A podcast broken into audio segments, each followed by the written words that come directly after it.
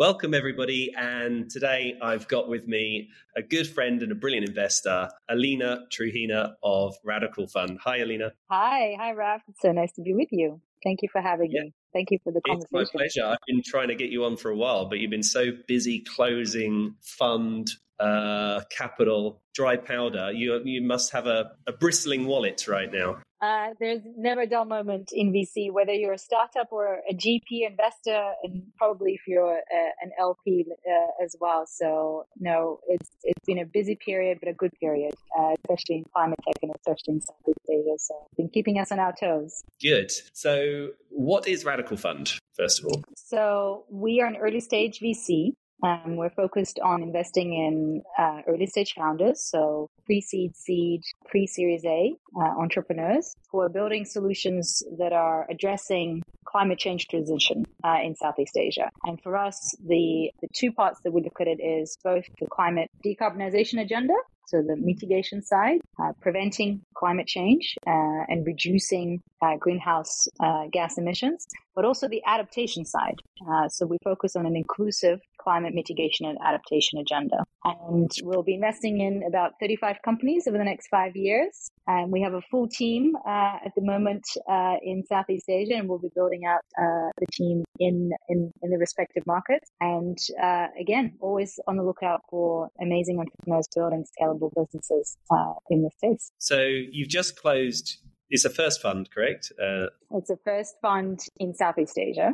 Just past first close. Our total mm-hmm. fund size uh, is planned to be 40 million. Um, and, uh, you know, but as we have passed the first close, we're able to already invest in, in, in ventures. In fact, we've just made our first investment, but I can't talk about it yet because we're finalizing things. And so uh, we're working with a, entrepreneur to make sure that we can announce it very soon. Uh, but obviously very uh, cognizant and sensitive to, to, you know, to their timelines and to the co-investor timeline. So that's announcement. That announcement is coming coming soon, uh, and it's incredibly exciting, as you can imagine, to to have that first uh, founder in. We'll get into that. I think you're well. You're speaking to me from Bangkok. Your first of all, congratulations! It's amazing. I love seeing new funds with um, first close is. Uh, first close is basically when you can start um, talking about stuff and investing in stuff. But you're in Bangkok. You don't sound extremely Thai, but uh, tell tell hmm. everybody about your background and how you came to be there. Um, with pleasure. So I moved to uh, Bangkok to Thailand a year ago, specifically to launch this fund between London, UK, and Africa, because the previous two funds uh, that I've started with my partner um, are both Africa based. Um, and we have a full team there and spent a significant amount of time on the continent uh, from about uh, 2017 onwards. Uh, and prior to that, I was actually uh, running or co co running a um, an impact fund, a true impact first fund, and we can get into that. Uh, but uh, that gives you a flavor of sort of my my movements.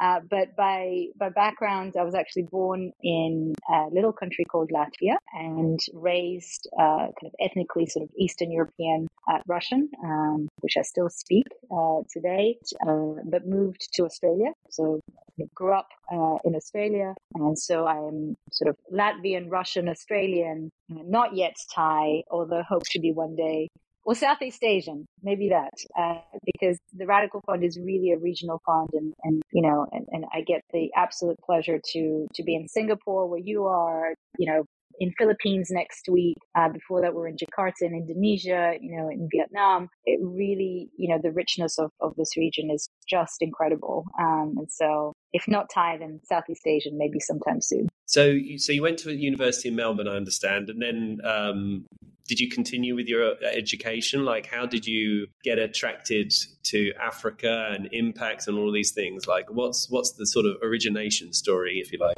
Uh, yeah, so at, at, at the retrospective, sort of uh, retrospectively looking, it's, it always kind of makes sense. Now you look back and you're like, of course that makes sense. Um, yeah, but there were some distinctive moments of well, both decision making and pivots, and but also sort of deep conviction of, of, of the things that um, I've learned that allowed me to make those pivots. And so the the kind of maybe let me give you the very simple didactic kind of transition started in the private sector. So, um, right after my bachelor's, uh, started in sort of the corporate world, if you like, within a media industry specifically. So, I worked for a number of companies under the WPP umbrella. Uh, so WPP, as you know, is a, is a large uh, global media advertising uh, creative uh, group. And so, my, my kind of initial, if you like, time spent a lot with multinational corporates um, uh, in, in Australia specifically.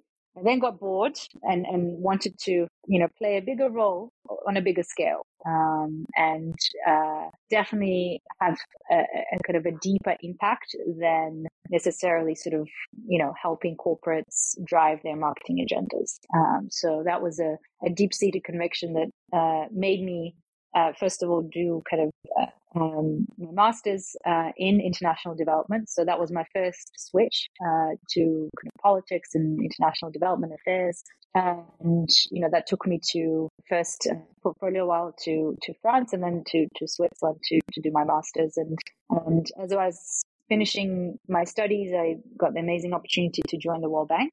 Uh, so my plan at the time was to say, well, I want to, you know, join and, and if I care about impact at scale, what best you know sector to be in uh, than the uh, the kind of the UN, the uh, you know the multilateral uh, uh, agencies and uh, you know joining their mandates, and so amazing time with um, working with an amazing team, sort of under the World Bank Group, and and that took me to many different places and, many different agendas, obviously under the World Bank's mandate. So that was my international development uh, kind of days, and and with that I've learned, and I realize now that I said it's going to be a, a very high level uh, sim- simple chronological, and I'm already giving you too much detail. But that took me to innovation because I actually saw that in order to have impact at scale and drive growth and reduce poverty and you know and increase economic prosperity in emerging markets that we, the World Bank, were looking at, um, you need solutions that are being built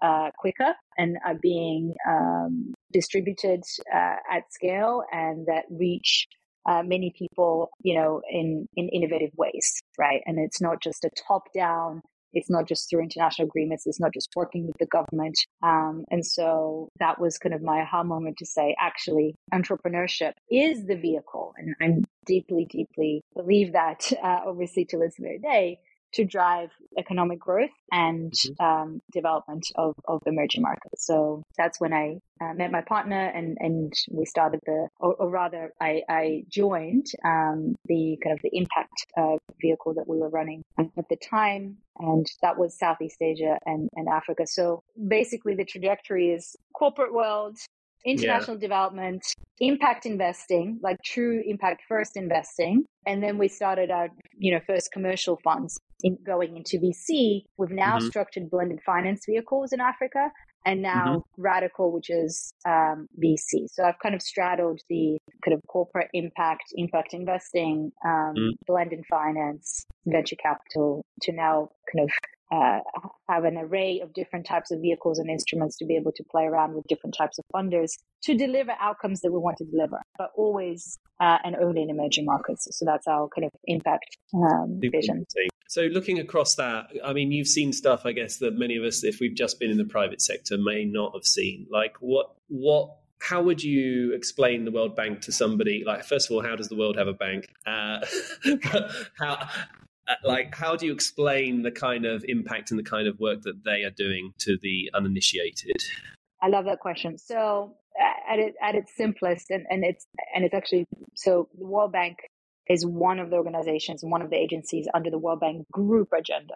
Mm-hmm. um, so there's actually several different um, there's miga there's ifc uh, know, EBRD, and, and, and, and so it's, it's a group it's a family for the lack of a better word so the World yeah. Bank side of the group uh, is an international development agency, and they are dealing with governments, right? Mm-hmm. So they, uh, you know, again, as a financial institution, I primarily work with governments um, to support and drive the development agenda. And um, I don't know the exact wording today because this is now 10 years ago that I left. Uh, but at the time, the agenda was to reduce poverty and increase and increase prosperity. That was at the time it was under President, uh, well, I was under two presidents, um, Zoellick and, and, and then Jim uh, mm-hmm. who came in and, and drove that agenda. And he was very actually, you know, to both his credit and also he has influenced my thinking. Jim Kim was talking about how do you turn billions into trillions? Like, how do you actually leverage the private sector? Because he came from the private sector um, mm-hmm. and he, had, he was an anthropologist by background as well and, and, and worked in the healthcare. You know, and he was talking a lot about how do we actually leverage private financing and and make it catalytic um, to deliver, you know, bigger results when you mm-hmm. uh, mobilize both private and public, right? And so I was already sort of obsessed with like this nexus between private and public, and and mm-hmm. and again, as I said, that kind of thinking influenced me a lot, and that eventually led me to say, well, there is, there must be a better way to deploy capital, different types of capital to drive different types of results. Now, the difference a little bit and very crudely to what I'm doing now is, you know, the World Bank is very top down or any yeah. other DFI, right? Again, yeah. uh, being general because many would say, well, we, we're now supporting funds, we're now investing in entrepreneurs. But generally speaking, it's very much top down, working with governments, working with institutions, um, yeah. Whereas the work that we're doing is very much building an ecosystem of entrepreneurs that are mm-hmm. building solutions for millions of people, right? Um, so it's it's a it's a uh, it's a both for us it's a both an ecosystem and, and a systemic uh, obviously mission to increase uh, the ecosystem of, of, of, startups and therefore you know clear impact um, but the way we deliver capital is obviously in a different way uh, in, in to different agents of change, uh, if you like. Um, so that would be kind of one of the main differences. Obviously, there's there's others um, that we can also unpack. No, that's great. I think we need probably a bit more of both uh, of the of the top down and the, and the grassroots stuff. Explain to me that when you said um, the first impact fund you're involved with, you called that I can't remember. Did you say Pure Impact or something like that? It sounds like that. First. Impact yeah. first. Okay. Yeah, so. Yeah. Uh, explain to me um, what that was focused on. And um, I'd also, yeah, love to then um, understand how you first got involved in investing in Africa. It's a great question. It's one of my favorite questions that sometimes doesn't get talked about enough. So I see, I see there's a spectrum. Um, and think of it as one end of the spectrum is pure philanthropy and charity, right? And mm-hmm. the other end of the spectrum is pure market returns, pure financial returns, right? You can see there's plenty of again let's call them investors or entities that are focused you know on on on commercial returns and and getting their money and and uh, back as a pure ROI and then there's equally plenty of organizations companies investors that are focusing on charity and philanthropic work right? Uh, then you get somewhere in the middle agents um, or, or, again players like ourselves um, where you can say, well, when we're selecting our portfolio, when we are building our portfolio, and as a fund or as a company, are we are we more leaning to the left or to the right, right? And and because that affects your investment thesis, that affects your culture, it affects everything, right? It affects your obviously mission and vision. And our belief, both at the Radical Fund and in our uh, Africa uh, funds, is that actually you can have commercial returns as well as impact.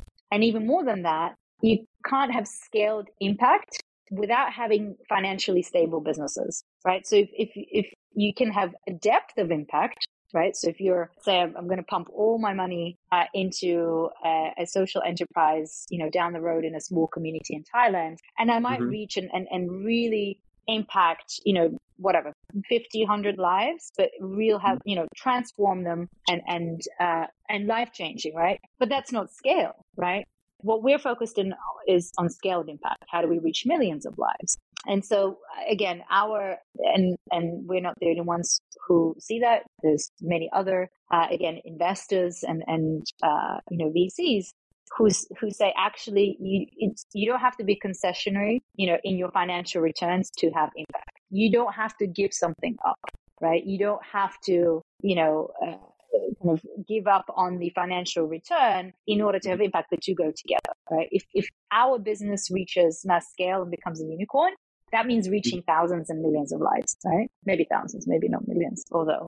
Uh, so that's kind of the general idea. And so when I said, um, you know, but there's there's you know there's shades of that, right? And and it's interesting to talk to different people because at the end of the day, you know, it, it is the kind of the decisions that they make uh, that really show kind of where they stand. You know, so our first, and the reason I said it was an impact first vehicle as opposed to what we are now, which is commercial, but with impact embedded. That's where we are now. When we were impact first, it meant above everything else, we must have impact. And it doesn't matter. Are you commercial? Are you, you know, is the business sustainable? Meaning like operationally sustainable? Can the business actually grow? Um, yeah. You know, first and foremost, we, we looked at impact. And, and for that specific vehicle, it was gender, right? We absolutely honed in. It must, you know, reach a certain number of uh, adolescent girls and women, and we reached 2.5 million, which is not an insignificant number. Uh, but our lens of investment and support was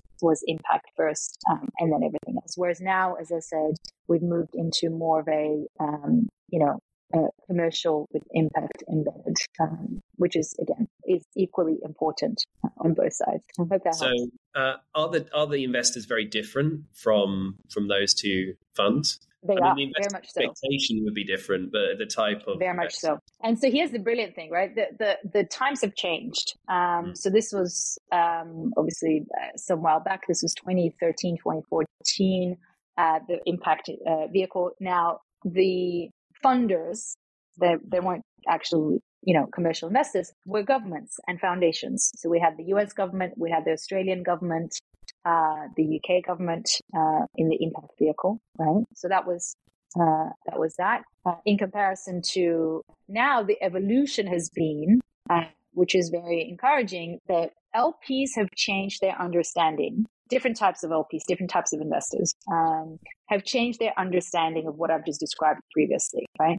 And there's now more and more grant uh, funding that's that's going towards catalytic investments, right? Actually uh, enabling uh, and, and crowding in the private sector, which is what really grant funding should do because grant doesn't, you don't get equity for grant. It's just a pure grant. Yeah. At the same time, you have a lot more, you know, pure financial LPs and investors going, well, we see the value uh, of both. And we're not just going to be pure grant. We're actually going to look at, you know, uh, uh, uh kind of both grant and equity and, and debt. So uh, the LPs have, dare I say, matured, and DFIs, uh, development finance institutions, have matured in their thinking. Foundations uh, now no longer investing grant funding, are actually also investing equity.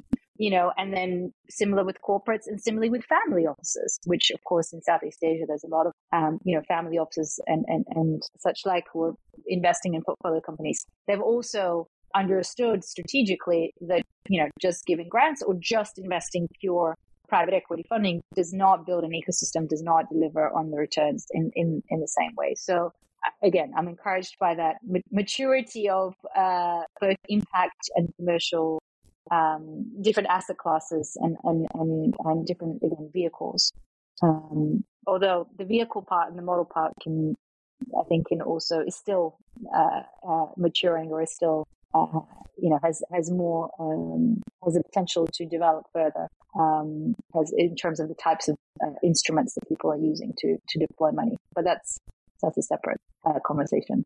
Interesting. So the investment you're you're saying that you're seeing sort of a mature a maturing of the people investing, um, be it institutions or families or whatever, in terms of their expectation of what how impact finance should be delivered and, and ways in which that it can be amplify, amplifying more capital to kind of come in uh, to to the ecosystem rather than just purely about say touching lives or delivering a return with some amount of CO2 sequestered along the way. Uh, is that is that your observation from before and to now? Absolutely, and and that's not to say that you know there's not no room for improvement. Um, mm. I'd be kidding if I told you that I'm stopped having such educational conversations. Every, mm. You know, every day or every week uh, that I talk to a potential uh, investor or potential partner, um, I'm you know I'm still explaining the difference and the need. Um, and again, some some get it, uh, because that's they've gone through the journey and they're you know strategically aligned and uh, you know we have great examples of of, of such uh, such investors and others are still on that journey and so require a little bit more of that education um, mm-hmm. I would also say, and, and, and this kind of a little bit goes back to your previous point about, you know, what's the difference between kind of a, a DFI versus somebody like, like us. And again, there's many, many differences. The other point is being on the ground and being local, right, is incredibly important because we are investing with a needs based, markets based approach. It is mm-hmm. so important for us to know exactly what entrepreneurs that are our investees need right mm-hmm. and and therefore adapt to it and we continue to adapt you know and our investment strategy changes our operations change the type of people that we hire change um, whereas the tendency for kind of larger players, and that's not just DFIs, it's the, it's the same thing with large corporations, is because they're so top down, they mm. fail to understand the nuances of the local users and customers and whether it's entrepreneurs or yeah whoever they're serving and so you know you've got one world which is and i come from that world and i, I clearly remember the days when i was like well this report you know, says 40% or that report, you know, and quoting all these wonderful reports was actually, and, and, this is what I was craving, the reason I also changed, when you're on the ground and you know exactly what your beneficiaries or your customers or your investees need uh, mm-hmm. in order to propel them further, in order to grow, in order to, again, scale, the two are completely diabolically different. Um, so that's why I always sort of encourage anybody who works at large institutions. You know, reports are great because they provide a, a, a uh, you know mass research projects and, and kind of aggregation of insights. Mm-hmm. But investing with the user in mind, in our case, it's the founder, uh, beats everything. And so I think that what makes uh, you know VCs also successful investors or impact investors uh, successful investors those who do that.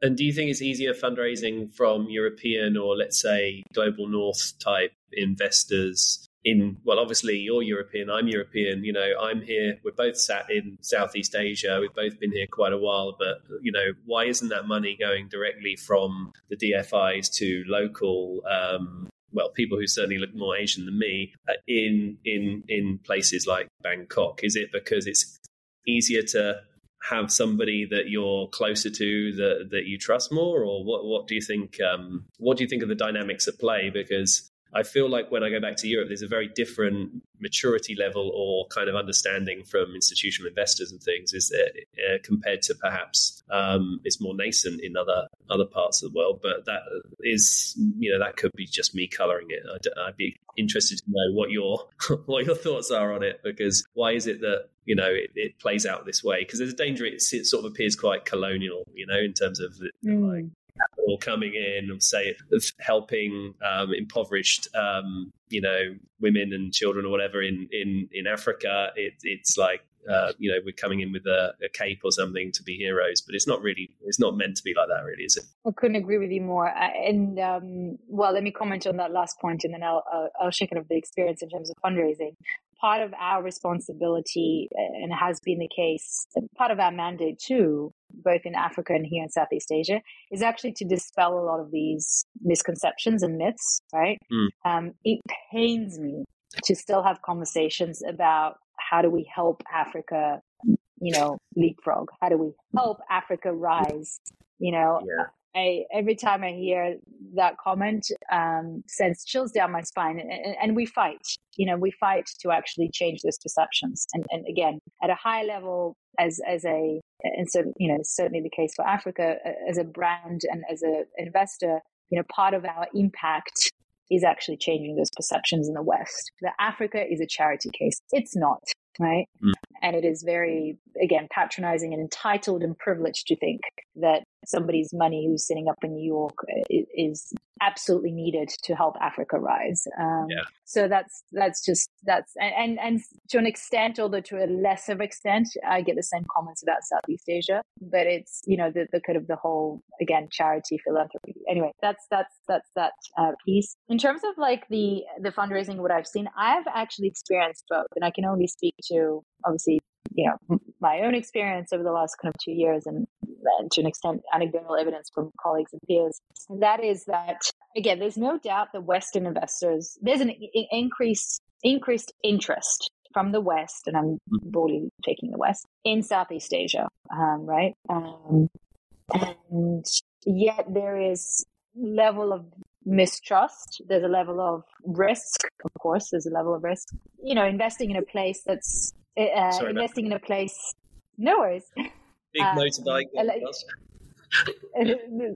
Singapore. Yeah, so there's a level of obviously uncomfort and level of increased risk perception when you're, you know, an uninformed or, uh, you know, if not uninformed, then, you know, an investor who hasn't invested in emerging markets before, it's scary, right? And a lot of people don't, for that very reason, would not actually look at Southeast Asia or any other markets, you know, because of that. Uh, so there's a level of education. You know, what is Southeast Asia like? And and again, part of our role is to be that trusted partner on the ground to say, you know, we're here, our entire team is here. The portfolio that we're building that you would be investing in, you know, it, we understand the regulatory environment. You know, we have the legal environment. We obviously have, you know, a level of expertise that you don't have access to, right? And you don't have the market knowledge that we do. So that's part of the kind of solution that we offer, uh, if you like. But the, the point I wanted to come back to is I've had plenty of conversations that went, oh, we get what you're doing and your track record, and you know, and and uh, it's you know, it, it's it's it's encouraging to see somebody like you who's gone through that journey, you know, and are investing and would trust you. I've also had conversations that, to your point, you know, very bluntly was was told that. Uh, I'm not because I'm not local. I'm not Asian, right? Um, that they prefer, you know, that they, they, would prefer to invest in an Asian uh, um, GP uh, or VC, yeah. which I re- really, really, obviously respect. The funny thing, or not the funny, the paradoxical thing, I should say, for me personally, is that my journey has been uh, that of a political refugee. So I actually fled, we fled, my family fled when I was very young for political reasons where, you know, I became, we became aliens and we fled to Australia to seek refuge for five years we, you know, didn't have that certainty and finally UNHCR has supported us and helped us to, to getting, getting that uh, status. I mean, as you know by now, I've moved a lot around the, the, the, kind of the world and, and, and had lots of opportunities there. But the point I'm trying to make is what's interesting is, you know, to be told that somebody who is you know, put so much effort into being local, you know, moving, uprooting my life, being here. Um, there's no other way that I can think of running a Southeast Asia fund than being here on the ground, you know, and, you know, but to coming from where I come from, uh, to be told that because I'm not local, that there is a there's a there's a you know there's a there's a bias there on their side. So it feels very strange to be to be feeling uh, like an alien, but also not a local, even though I have I have traveled that and I have you know uh, uh, kind of uh, have put a lot of effort into building only local teams. Um, so the rest of my team is all Southeast Asian, right? But I respect that at the same time because guess what? Our bias in our entrepreneurs is that they're local founders. Um, so, and that they grew up here yeah. or at least spent a lot of time here. So I understand it. Uh, but that's the kind of the, the, the, the paradox that I sometimes face as a person who's lived everywhere and, and nowhere at the same time. Yeah. You don't kind of, uh, nothing really changes in your appearance. That's the problem with race. It doesn't matter where you move. You don't suddenly become um, the face doesn't change, right? I mean, it gets older, unfortunately, but you know, maybe you can wear the Mandarin collar or, or you know the local wear the local clothes, but there's no real kind of badge of honor if you've been somewhere 20 years. You can really feel like that place is home, and you really kind of. Uh, I think that's the interesting thing is you're always explaining your backstory when when you're an expat or when you're somebody living uh, you know across continents. So we didn't fully get I feel into that Africa, like what what you were the work you were doing in Africa before Radical Fund, and and could could you share a bit about where you were based and and um, then I kind of want to understand. Well, I feel like if I, I and I haven't worked in Africa. Um, obviously, it's a continent. There's a lot of places you could be, you know, seeing. I feel like that would be. I don't know if I would uh, like want to move back. So, like, what what or, or bring me back to Southeast Asia. So, what? Tell us a bit about what the work you were doing and how you felt that the Radical Fund was better placed in Southeast Asia rather than leveraging the experience you'd already had in Africa. Well, so so Radical is in, in a way an extension, right, to yeah. the number of funds that we have built and continue to build, and and the broader vision actually is that we will continue to launch funds in other places. Oh, okay. Um, right. So yeah. So so and the Afri- the Africa funds are you know thriving. We're now in fund two. In fact, that was as you, as you know, uh, I was just in Kenya last week with the, the entire team, um, uh, which is now 57 people, uh, which is wow. absolutely incredible. Uh, so the the vision is, you know, there was a fund two in Africa that was about 35 uh, million US. Mm-hmm. Um, we're now kind of fund two, and that's a blended finance vehicle. So we brought in um, uh, partners, uh, including Mastercard Foundation, Johnson and Johnson Foundation, as well as our existing investors into that. Um, and so we have a venture studio model as well as a, a straightforward fund model. Mm-hmm. Um, but we raised um, 114 uh, million literally in the last two years. At which point I said, "Great, my job is done. I can move and launch." Uh, you know, the next the next thing. Uh, so it was the best timing in in, in that sense. Um, so yeah, so so I I continue to be um, to an extent to, to be involved in that work. I'm I'm a board advisor, and more importantly, you know the the now CEO who is in, in Africa is you know is a partner. Um, you know, and, and kind of we uh, basically we're together with him as well as my immediate business partner uh, Roo Rogers, who's based out of London. The three of us are, are continuing the vision of building out vehicles in, in, in different parts of, uh, again, as I said, emerging markets. So hmm. um, the hope is, you know, Radical Fund One becomes Radical Fund Two, Three, Four, Five, and at the same time, um, you know, the hope is and the plan is to to launch other funds in, in other areas.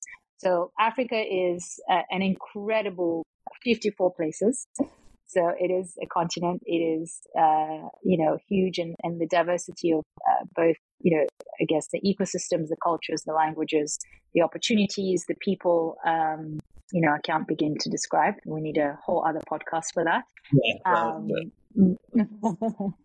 um, but it's also evolved uh, a lot, right? From a from a startup, uh, again, from a startup ecosystem, from a funding ecosystem. You know, I, I, I would be lying to say that it's it's on par with Southeast Asia. Southeast Asia is a little bit further ahead, again, from a VC startup perspective, um, and and kind of the numbers speak for themselves.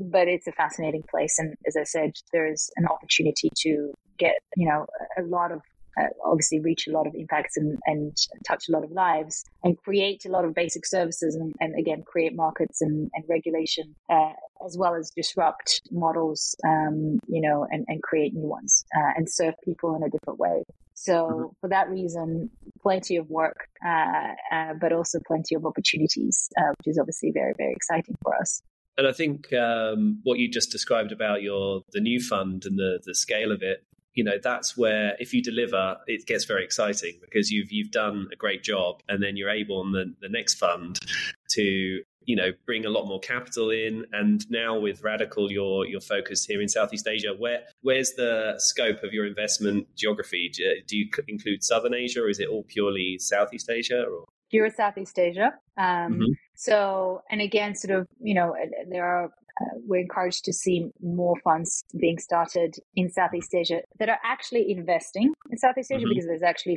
quite a few that are in Southeast yeah. Asia but invest in US and Europe. Um, We're really bullish on building the ecosystem, right? Which is also why we're investing at pre-seed. Again, not many. I can probably yeah. count them on one hand. Investing yeah. at that early and the riskiest stage of, of, of, the entrepreneurship journey. So we are Southeast Asia, um, mm-hmm. and as I said, with a bias for you know, local founders, i.e., founders who born, you know, bred and understand the nuances of their market. Um, mm-hmm. Obviously, it doesn't mean that you know we don't uh, invest in in people who have lived here and understand might not be born here. Yeah. Um, and you know, with uh, also a, a slight bias towards female entrepreneurs as well. But the overarching and more important uh, I guess, impact, if you like, is obviously the climate mitigation and adaptation lens.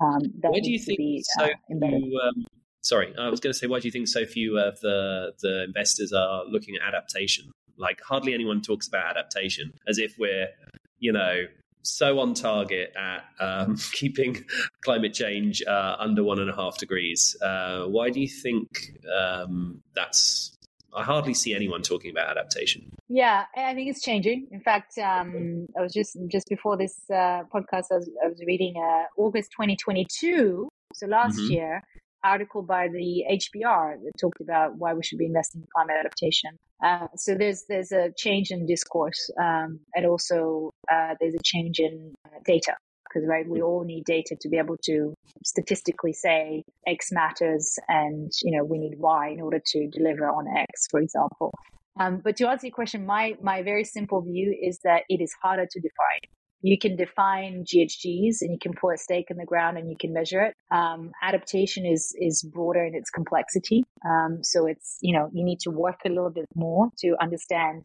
what you're tracking, why you're tracking. You know what does kind of um, what do the annual losses look like and how do we actually address that you know? And and so it's a little bit more i guess elusive in a sense right? Uh, and it requires kind of more work.